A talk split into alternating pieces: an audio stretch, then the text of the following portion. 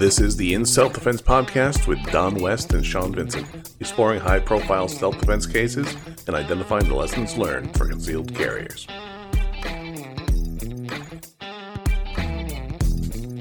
Hey, everybody, it's Sean Vincent. Thanks for listening in.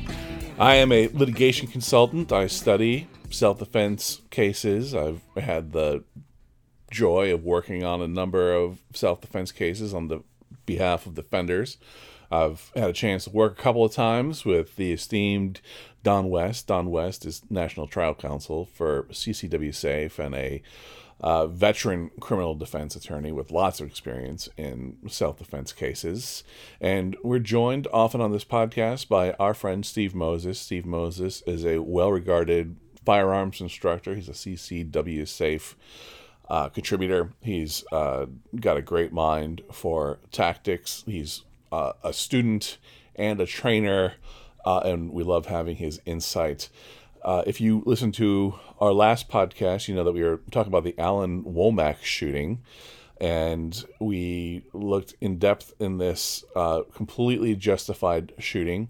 And Steve Moses gave us some insights on the tactical considerations uh, the uh, lessons, tactical lessons that we were able to learn uh, from the events as we know them. But this week we're going to dive in uh, primarily with Don West on the legal considerations of the Womack shooting. And w- one reason I like to talk about this case, one reason we're revisiting it as one of our touchstone cases is because this is a case where legally the defender did everything right. All the boxes that we're going to talk about that are part of a justifiable use of force case are checked in this particular case.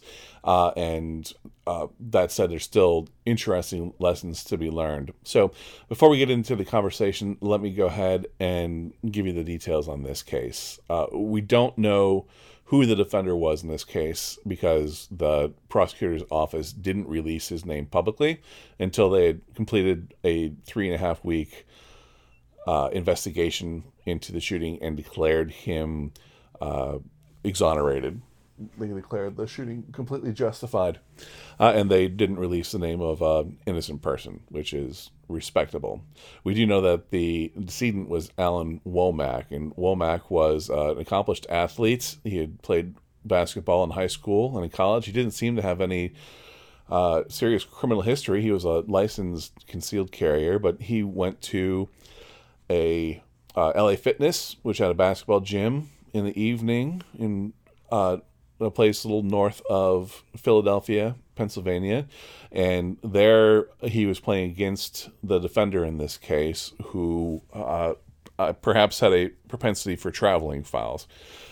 Womack called him out on these fouls. They got into a bit of an argument. I think that argument got a little bit more heated throughout the game. At some point, Womack yelled at him, threatened to shoot him in the head.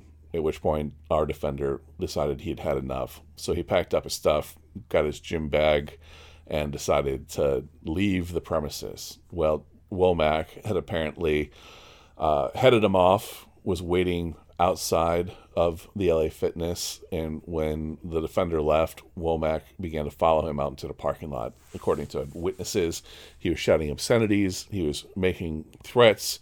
He closed on the defender and then, in the final moments, pulled out a uh, handgun he racked a round into the chamber, and our defender, who was also a licensed concealed carrier, had his Glock loaded and ready in his gym bag. He pulled it out, fired the first shot right into the chest of Womack.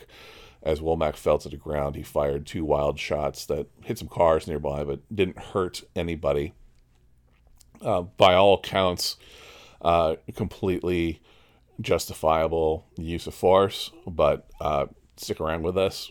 Don West is going to walk us through point by point why it was justified, and we'll learn a few good lessons. And then uh, before the time's up, we'll hear a final word from Steve Moses on uh, some additional tactical considerations. All right, here we go. Thanks for listening. Here's my conversation about the Womack shooting with Don West and Steve Moses.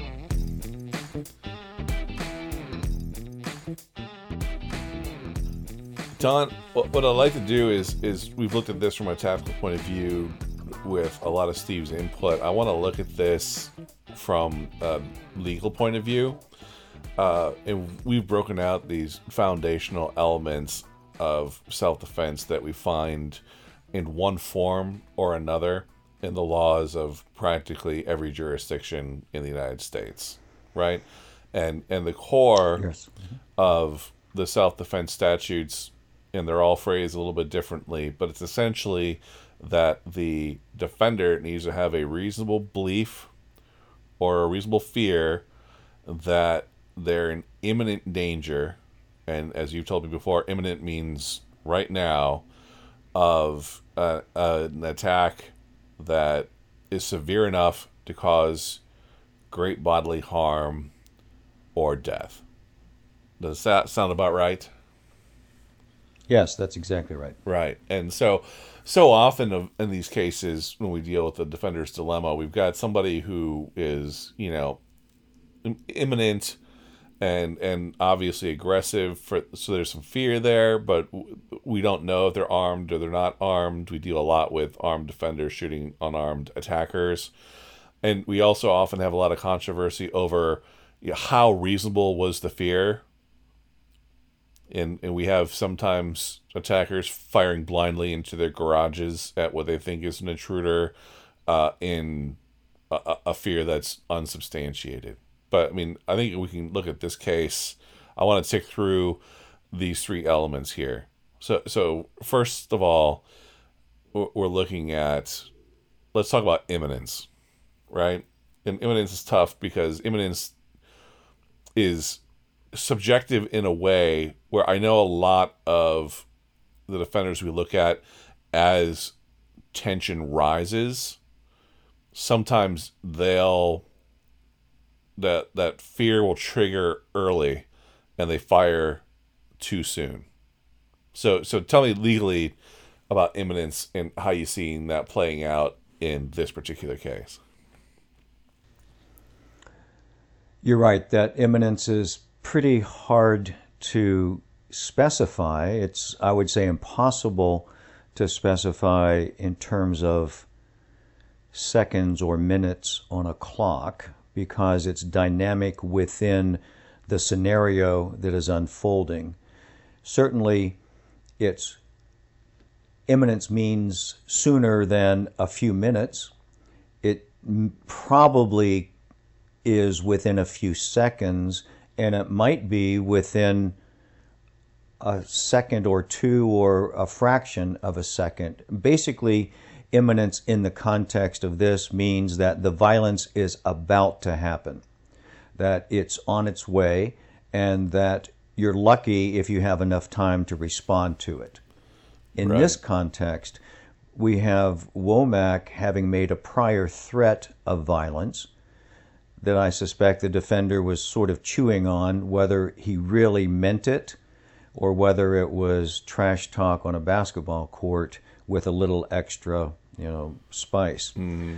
But then when he's he confronts him outside in the parking lot, he would have more reason to be vigilant about that. So then we we get the two of them within close proximity. If Womack is clearly unarmed, the physical distance becomes really important. Uh, if somebody is 50 yards away and they don't have a weapon, they can't actually hurt you with their hands at that point. Right. If somebody's 50 yards away, as Steve talked about, uh, they still can shoot and kill you with a gun. So the idea of imminence and jeopardy sort of all connect in there together. But the facts that we have is that uh, Womack clearly had a gun, which meant he absolutely had lethal force in his hand. Uh, using a gun is per se, in every jurisdiction that I know of, lethal force, and that he had the uh, ability and opportunity to use it. All he had to do basically was pull the trigger from once once it was displayed. Yeah. So I, I, think from an imminent standpoint, there's no question that the defender saw Womack with the gun in a clearly agitate, agitated state having racked the gun to ready it for fire, that's clearly in my mind imminence. Sure. And if we're going to play around with details like we often will on this, if the defender had chosen to shoot a few moments earlier, let's imagine a scenario where uh, Womack is, let's say, 15 yards behind him, yelling out threats and obscenities, but has his hands uh, open. Clearly, there's no gun there. If Womack shoots at this point, I mean, he's early. Womack, or the defender shoots at this point, Womack doesn't have the imminent ability to do him harm. Well, th- that's an interesting uh, analysis because the imminence is an issue. He's too far away without a weapon to immediately be able to affect whatever harm it is that he intended.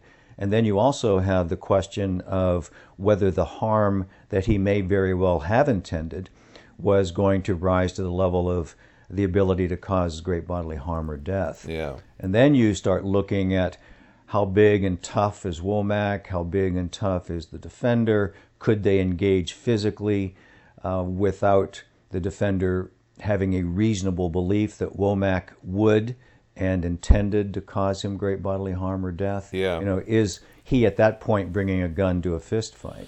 Well, so. let's let, us let us talk about that reasonable belief. I think it's interesting because I want to talk about these three key element elements: the the reasonable belief or fear of imminent severe severity, great bodily harm, or death, right? And so now, um, so now we bring in this this reasonable belief. We've talked about that a little bit uh, in our prior conversations with Steve, but the guy had threatened him at the basketball court.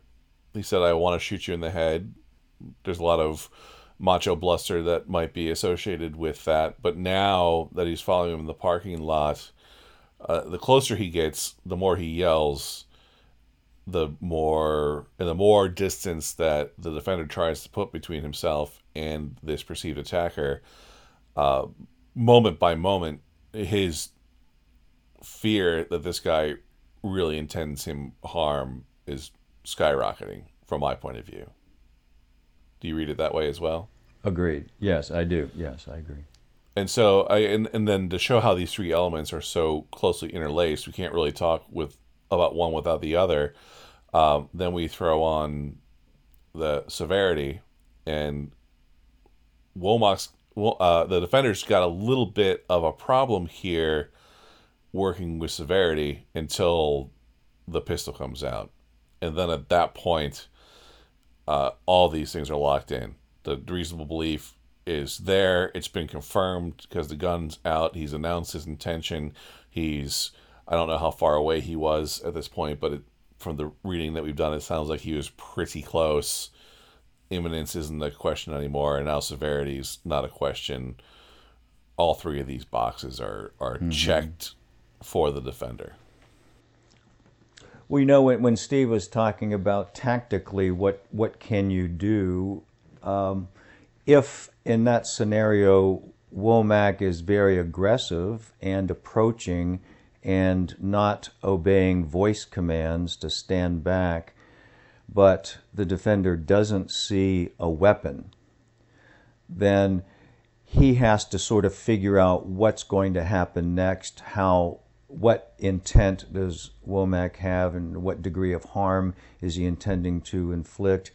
And that's the opportunity, as, as Steve talked about, you, you buy as much time as possible uh, until the weapon comes out, um, until Womack's weapon comes out. And then you know that all of that is gone. Right there, he can shoot you um, up to a number of yards away, that he is an immediate threat of imminent deadly force. And your your tactics have to change dramatically, and then you you clearly have the right to use uh, deadly force in response.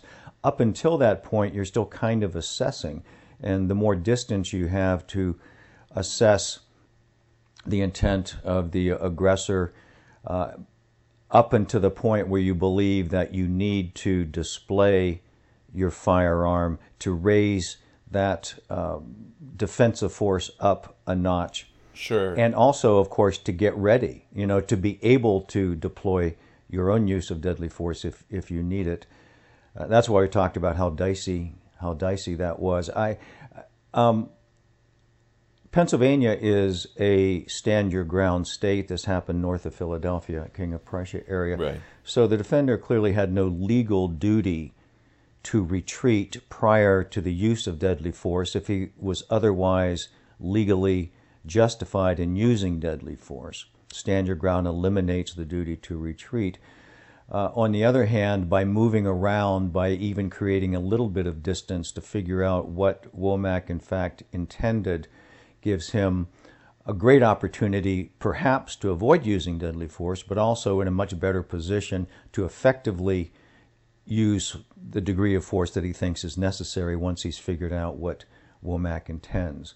So as soon as the gun comes out, of course, that's it's all over at that point. And I think Steve would probably I'd like to hear his thoughts, but I think Steve would probably agree that there would be a point in time where Womack, even without uh, a, a weapon in Womack's hand, that based upon how this thing unfolded, that the defender may very well have been justified in displaying, showing his his firearm. Absolutely, I completely concur. There are, it's it's scary when uh, people understand how many people are walking around right now with the uh, the martial arts skills to basically uh, kill another person with their bare hands. And I know that sounds like something you know, 1970s kung fu vintage stuff. But there are a lot of people that do uh, mixed martial arts, uh, people that do Brazilian Jiu Jitsu and other grappling related arts. Uh, there's people that have very good striking skills that study either American boxing or uh, Muay Thai boxing, and a, uh, a, a, person that's literally smaller and physically uh, weaker than you, uh, in many instances, has the ability to kill you with their bare hands. And right. so this really creates a problem when people go, well, you know, they look like they were evenly matched. Well, that's not necessarily the case. Uh, also, when those two guys are out there playing pickup basketball, uh, in many instances, uh, of course, it's been a long time since I've done that, but you could tell pretty quick when there were other people on that team that were physically stronger and quicker and uh, just just basically much more of a beast than you were in that in a straight on fight you would be at a great disadvantage. And if that person's intent was to you know seriously injure you or kill you uh, you were at risk. So this really creates a problem for you know concealed carriers is how do I handle those situations? Because I hear so many times how things go bad because of the classic well he shot an armed an armed man well you yeah. can do additional things uh, much of it's just in terms of knowledge you know everything that we've discussed weighs in and if people understand that uh, then they can justify, in my opinion, bringing a handgun into play sooner in the game. Now, that doesn't necessarily mean that they may not be charged, but I think that if a person was able to, okay, clearly articulate why they feared for that person's, uh, what they knew about, you know, uh, defensive combatives, uh, how they knew that another person could indeed harm them, they had asked that person to stay away, they'd ordered them to stay away, and that person continued to encroach upon them, then, you know, going to defensive display probably is not a bad idea. I mean, if it's going to be that or probably a very good chance that I'm going to get injured or killed, uh, that's what I'm going to do.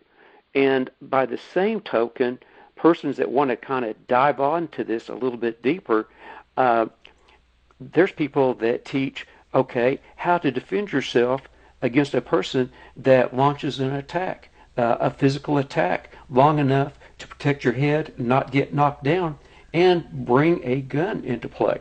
There's people that teach in that same situation how to actually bring that gun in and shoot it from a retention position. So that's one of the things that I've known how to do that, and I still work on those skills, and I still train. Uh, I teach it. I train from unders. Is okay having that ability to know that I've got a little bit more margin for error here, because if that person does include, you know, get up here two arms length away, that if I do everything correct, even at, at, at my age, with you know the the surgeries and everything I had, I've got a real high possibility that I can survive that initial onslaught and get a gun into play. And so having that option, I, I really think it's just you know it's it's you know I don't want to say I'm cocky. I just believe that I have some skills and tactics in place that gives me a little bit more margin for error. And I really would encourage you know uh, concealed carriers to look at that same thing because we really don't have a say. If that person wants to attack us, or if they want to attack us and they don't give all of the advance warnings that Womack did, just having that ability to, okay, survive and be able to get to something else, or maybe get myself into a position where I can put this person in a position where they can't harm me until somebody else comes up and pulls the guy off uh, I, I, think that's a that's a great skill and a great uh, thing to know. Yeah, that's a really interesting point. I mean, what I, what I hear you saying is that the more training you have, the more yes. abilities you options. have, the more options you have, the more time you have to make decisions. Yes. And Don, well, yes. well, Steve was talking about that whole thing about being the kind of concealed carrier who could actually take a punch and still know that you can get uh, defend yourself with your firearm, I couldn't help but to think about our time on Zimmerman, and not that he was highly trained or anything, but I think in the end, when that jury heard strong evidence to convince them that George Zimmerman was on his back with his attacker on top of him taking a serious beating for upwards of 90 seconds before he got a hold of his pistol and fired a single shot that made that changed a lot of people's mind about what the facts were of that case and the fact that he had actually he did he didn't shoot him five feet away because he's afraid of him right he shot him actually after he was already uh, clearly the victim of physical violence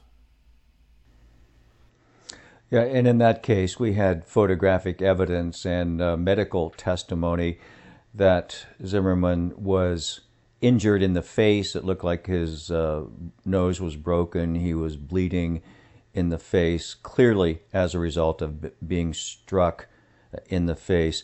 He also had uh, several knots on the back of his head, a couple of cuts on the back of his head that was consistent with his statement that his head was being smashed into the sidewalk after he had been knocked to the ground. And we know from witnesses in close proximity, and we even know from the recorded 911 call that captured a lot of this stuff going on that those injuries would have to have been sustained prior to the shot being fired and could not have been you know self-inflicted right. as you know, wild theorists uh, proposed at some point. So in that instance, he was beaten pretty badly for, like you said, a, a minute or so, and was in an extremely vulnerable position on his back. All of that was corroborated by eyewitnesses as well as physical evidence that showed grass stains and grass clippings on Zimmerman's back. His jacket was wet. Um, there was a witness that saw him in that position. So as as much as people wanted not to believe what George Zimmerman said actually happened, all of the physical forensic evidence uh, corroborated that.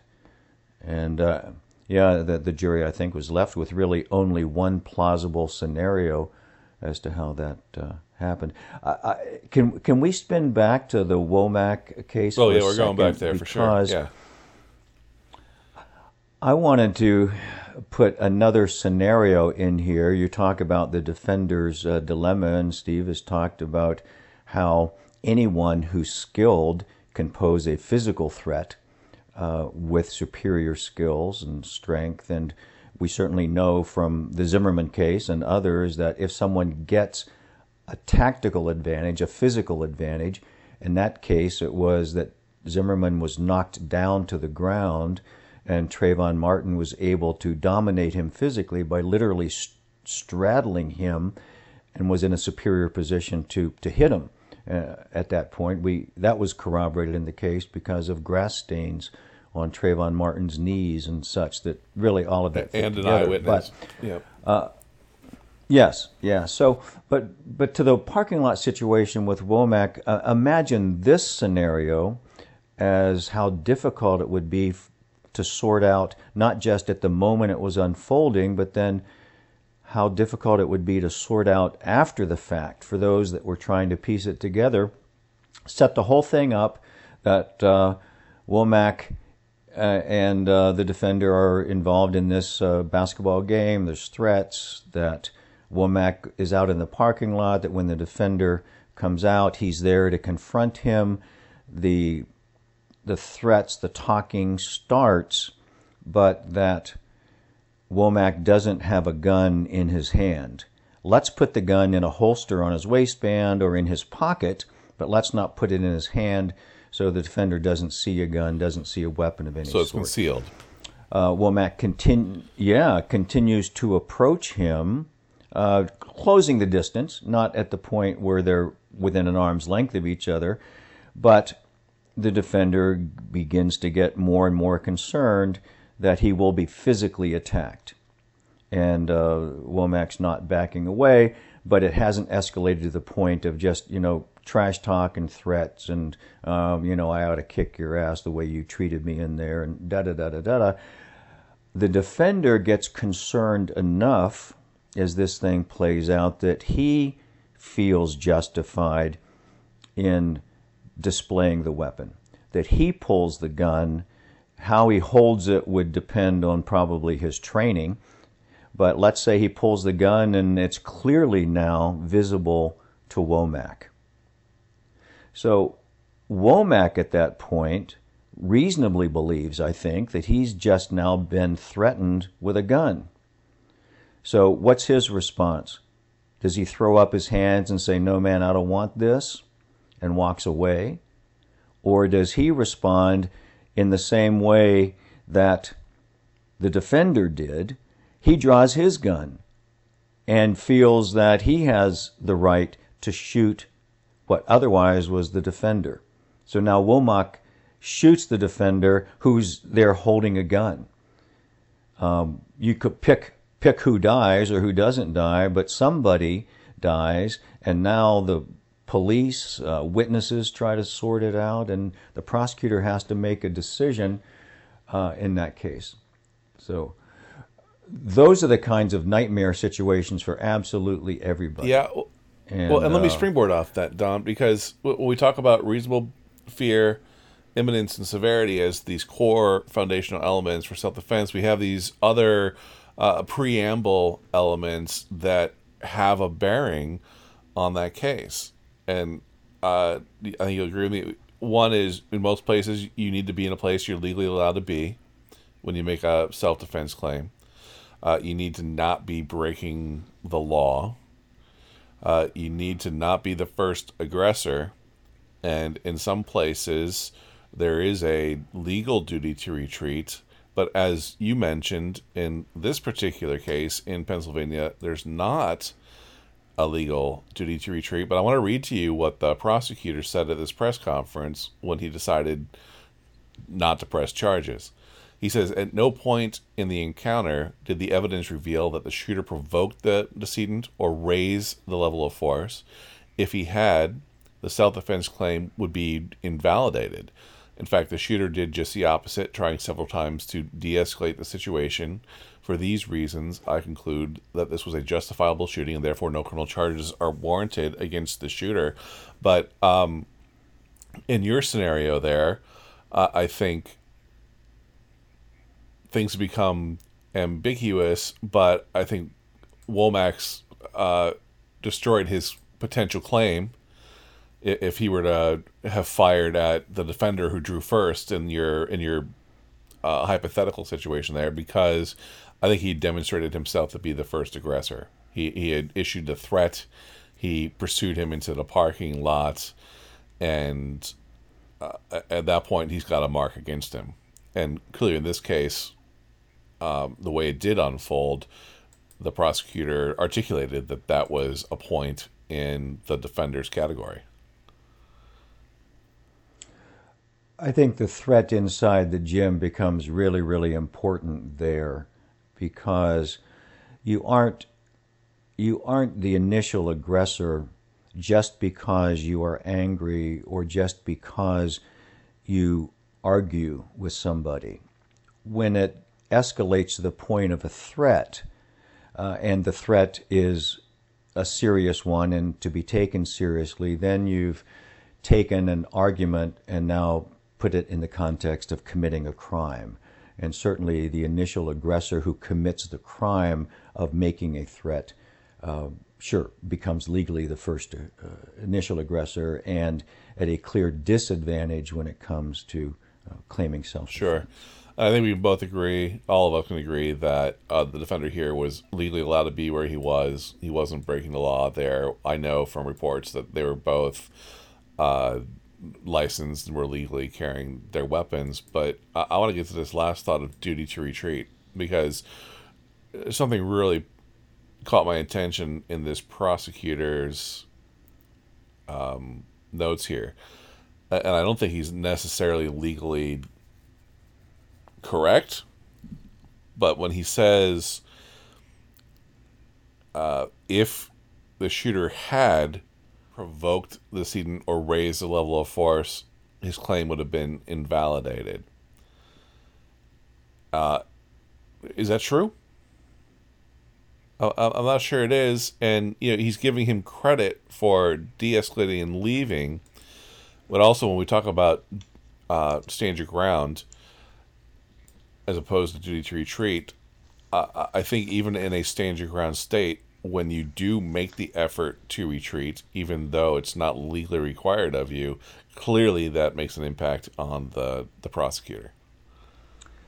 You know, the, the comment that at no point did the evidence reveal the shooter provoked the decedent. Um, the provocation here, the prosecutor, I, I'm going to assume, meant what he said in a legal context. And provocation is uh, a way to lose your right to self defense. If you provoke the incident, and in many jurisdictions, provocation basically means that you are baiting the person, that you are trying to get them to throw the first punch or to become the legal aggressor uh, so that you then believe you have the right to defend yourself against it. So basically, you're setting the person up to give you the chance to use uh, some kind of force. And I'm going to assume for the moment the prosecutor meant that uh, the shooter or the defender in this case did nothing to set that up, nothing to create the circumstance whereby he would be legally or uh, justified in his own mind even to use the, the deadly force. Sure, he wasn't like, hey, hey, why don't you come out to my car? Could, we'll talk about this. That'd be a different scenario. Yeah, or I dare you, man. You know, I'm gonna. I, I could, you know, I could kick your butt all day long. I dare you. It's almost I'm dating myself. Steve will appreciate this reference. Do you remember Robert Conrad? Yes. Back in the days of Duracell batteries, he would put one on his shoulder mm-hmm. and dare someone to knock it off. Yes. that's uh, that's kind of a, a, a mild form of provocation where you're sort of a you're, you're trying to sure. egg on somebody sure, to attack this, you. And actually, people people will dare you to shoot them. That is, if someone is encroaching upon you and they don't believe that you're willing to actually use that gun, they will actually say, "Go ahead and shoot me." And I believe that actually even took cur- uh, place in that Alexander Weiss case, if I'm not mistaken. That's yeah, exactly. It sure did. That that the guy didn't believe Weiss had it in him, and uh, paid for it in a in his own death. So what I hear you saying, Don, is that it's not a um, the defender here didn't intentionally lure Womack out there with the intention of shooting him, and, and there is no evidence he did that, and, and, and whether or not um, the defender maybe said something mean or engaged in a conversation with him in the gym. That's not that's not what we're talking about there. We're talking about the, any evidence that he actually mm-hmm. intended to lure him out to the car mm-hmm. for the purposes of shooting him didn't exist. Yeah, and, and I, I'm going to assume the prosecutor um, made that comment to exclude that as a possibility, but I think it also meant, in the more common sense, that the defender did, was not an aggressor uh, didn't start it, even if it hadn't risen to the level of provocation. The way he described that it unfolded is Womack made the threat inside. Womack waited for him. Womack approached him. Womack was the first to display a weapon.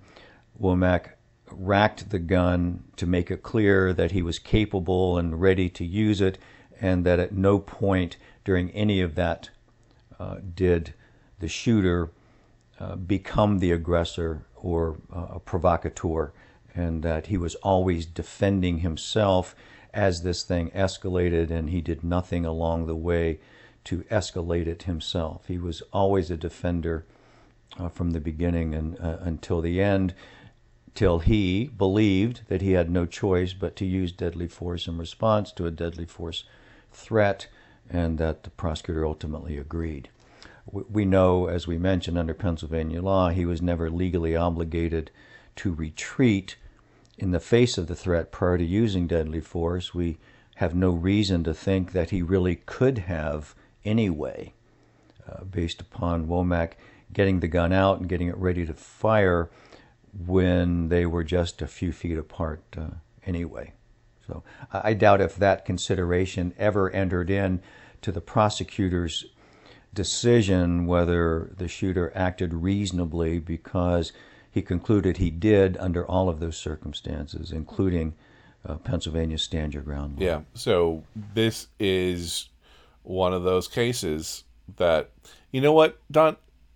I think, and and you told me recently that the in the end, most of the cases you get called about at CCW Safe where there was a homicide, someone was killed, uh, aren't charged, aren't prosecuted because the defenders did pretty much everything right. Was I, am I mistaken in that? Well, we have uh, a terrific membership at CCW Safe. They uh, seem to be, for the most part, reasonable uh, gun owners that pride themselves in knowing what they're doing, and that means they're getting additional training beyond, as Steve pointed out, what it takes just to get the permit. We've had very positive comments from uh, about these discussions. People have thought about some of these scenarios and reflected on how they might act if they were ever in a similar situation. And we've had a couple that, in fact, have been, and they've responded legally and appropriately, and many times being able to successfully avoid the confrontation altogether. Uh, of course, we've also had cases. We have a big membership. We have uh, um, uh, a number. Uh, we've had a number of cases where lethal force was used, and where after a thorough investigation, uh, law enforcement made no arrest, and the prosecutors um, charged no crime. Right. And that's, I think, because, uh, like the prosecutor in the Womack case, um, after looking at it, and it could take weeks or months. Don't think that it's over the next sure, day, even if you haven't been weeks. arrested. Yeah. yeah, and this was about as straightforward as it gets. And I think there were also some witnesses to corroborate all of all of the important facts that could have uh, changed the assessment. But we've had cases, they've taken weeks or sometimes months, where there was a formal decision not to file charges. I, I can also tell you that in my experience as a criminal defense lawyer, having been involved in representing a number of individuals in deadly self defense situations, um, that the decision not to charge is sometimes not an announced or formal decision. You know, the statute of limitations for murder cases in most places is forever, that there is no statute of limitations. And as a result, the prosecutors don't have to, in many cases, formally announce that they're not going to file charges. They simply don't file them. And the case gets older and older and older. And one assumes as time passes, the chances of getting charged lessen. And I think that's true. But there's always the circumstance or the possibility that additional evidence could be determined, uh, additional scientific techniques developed that would allow evidence to be analyzed that wasn't. Or, uh, as sometimes can happen, people come and go in these offices. Prosecutors are elected and rejected, and all of a sudden the file lands on somebody else's desk who takes a, a new look at it. So in this case, the guy uh, there's a gift Which, to the defender here that the prosecutor made the effort to announce publicly that he would not be filing charges, that that he made a case that he was that's right. justified. Yes. Yeah, well, and I guess yeah, he he must have been satis- satisfied there was no gap in the evidence. There was no further investigation that was likely to change anything. So you're right. He, yeah. he did the defender a service, and and probably the the system a, a service as well. There's now some finality. Yeah, and it. so I brought that all up because we target on high profile cases that have lessons for concealed carriers to learn. There are often cases that go tragically wrong and result with a defender serving some jail time for a mistake or two that they made during the interaction. But uh, it's actually hard to find cases in the news where the defender did everything right because they don't generally make headlines and I think they're actually a lot more common than we might not know. For so for any listener out there who thinks that that it's always this doom and gloom, and that no matter how responsible and thoughtful a concealed carrier or home defender you are, that you're destined to, you know, face a horrible prosecution for it. It's it's it's not the truth. We often see justice unfold. This case is an example of it. But then, um, just to underscore one of your points too, Don, is that it, even in the most cut and dried cases, there if the police are going to do their job, there's still going to be a potentially multi-week or multi-month investigation, and uh, they're not always wrapped up as tidily as the Womack shooting. We started this discussion some time ago talking about how at this moment in our history resources are strained that police and first responders are attending to other emergencies, that sometimes the resources are directed for other purposes. We have sick people in the country that need attention. We have social unrest that needs attention and huge amounts of resources to investigate, and that some of the things that might normally be done, routinely done quickly, um, take longer may not be done for weeks or months as a result of it. Sure, sure. You just have to get in line sometimes, and uh, no matter how legal the Self Defense Act is ultimately turned out to be, that doesn't mean it's necessarily going to be a quick decision. Steve, I'm, I'm curious. This is uh, a case where legally we can show that the defender checked all the boxes uh, to justify his actions and avoid prosecution. Tactically, are there any uh, any lessons from the Womack shooting that you think our members could benefit from? Well, first of all, I'd like to completely agree with you that he basically checked all those boxes properly. And basically, every decision that he made, just based upon what I have read and heard from you and Don, is I, I think he made multiple sound uh, judgments. Uh, tactically, as I think about this, uh, I was just, you know, kind of pondering the fact that Womack walked up on him, pulled a gun, and then racked it. And the fact that this probably gave the defender an advantage in terms of uh, giving him, you know, time to respond. The, the thing that kind of bothered me about that a little bit was that he didn't have that gun on his person and he had to reach into that backpack. Well, everything just kind of, you know, lined up and it worked out for him. Uh, for others, that may not be the case. Uh, they may not have the opportunity of having that additional time to access a handgun because the assailant came up and had a handgun and was moving in on them. Uh, to that end, uh, my recommendation would be to move. That is, move laterally as quickly as you can until you can get your hand on the gun. And if you have no gun, just keep moving. But uh, one that is a typically uh, it surprises the attacker, and secondly, you become a much harder target to hit. And so that can buy you a little bit of time to get your hand on that gun, uh, assuming that you're still in the same precarious position. You can then plant your feet and engage. That's actually a, a defensive tactic that we teach in some of our classes.